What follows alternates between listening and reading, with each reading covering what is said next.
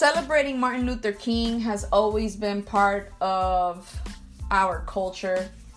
Um, I have the highest and the utmost respect for this man. I've learned a lot about him by reading the history that involved his civil rights movement and all those who followed and those before. But I wanted to kind of give a brief breakdown of his biography. You know, Martin Luther King Junior was born January fifteenth in nineteen twenty-nine and passed away April fourth in nineteen sixty-eight. His grandfather began the family's long tenure as pastors of the Ebenezer Baptist Church in Atlanta. He served from nineteen fourteen through nineteen thirty-one, where his father has served from then until the present and from nineteen sixty until his death. Martin Luther acted as co-pastor. Martin Luther King also attended segregated public schools in Georgia, but he graduated from his high school at the age of fifteen, receiving the B A degree in nineteen forty-eight from Morehouse College, which is a very distinguished Negro institution of Atlanta from which both his father and grandfather had graduated. After three years of theological study at Crozer Theological Seminary in Pennsylvania, where he was elected president of a predominantly white senior class, he was awarded the B D in nineteen fifty-one. With a fellowship won at Crozer, he enrolled in graduate studies at Boston University, completing his residence for the doctorate in nineteen fifty-three and receiving the degree in nineteen fifty-five. And in Boston, he met and married Coretta Scott, a young woman of uncommon intellectual and artistic attainments, and two sons and two daughters were born into the family. In nineteen fifty-four, Martin Luther King became a pastor of the Dexter Avenue Baptist Church in Montgomery, Alabama, and always a strong worker for civil rights for members of his race. King was, by this time, a member of the executive committee of the National Association for the Advancement of Colored People, you know, the leading organization of its kind in the nation. Um...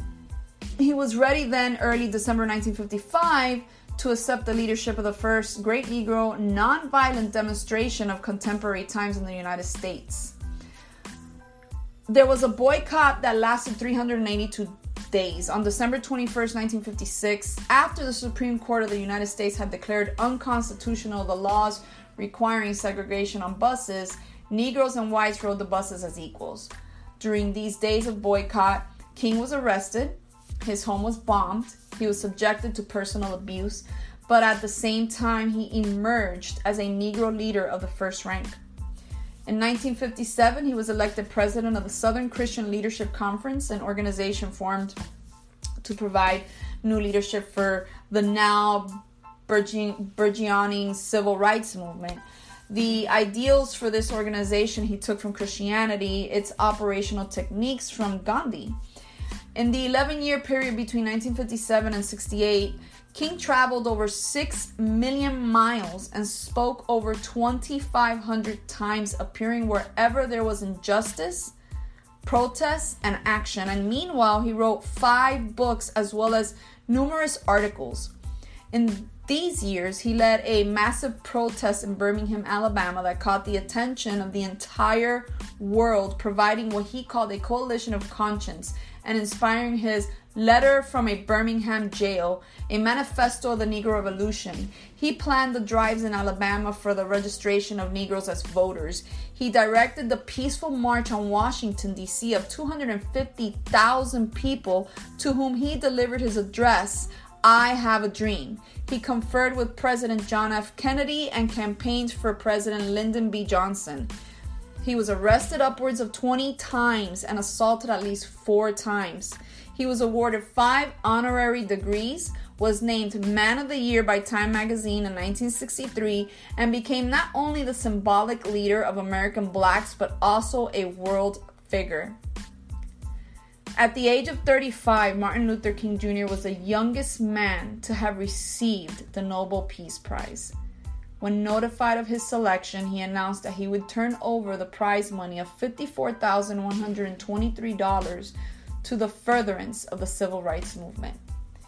On the evening of April fourth, nineteen sixty-eight, while standing on the balcony of his motel room in Memphis, Tennessee, where he was to lead a protest march in sympathy with striking garbage workers of that city, he was assassinated.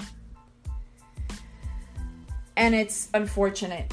But he was a man of prestige. He was a man of honor. He was a man of integrity. He was, by all means, not only a leader for blacks, but everyone who stands up for minorities in general. And I will forever honor his legacy. I will forever remember everything I read about this man, because it encouraged me to be a better person and to fight for what I believe is right, being a Hispanic woman.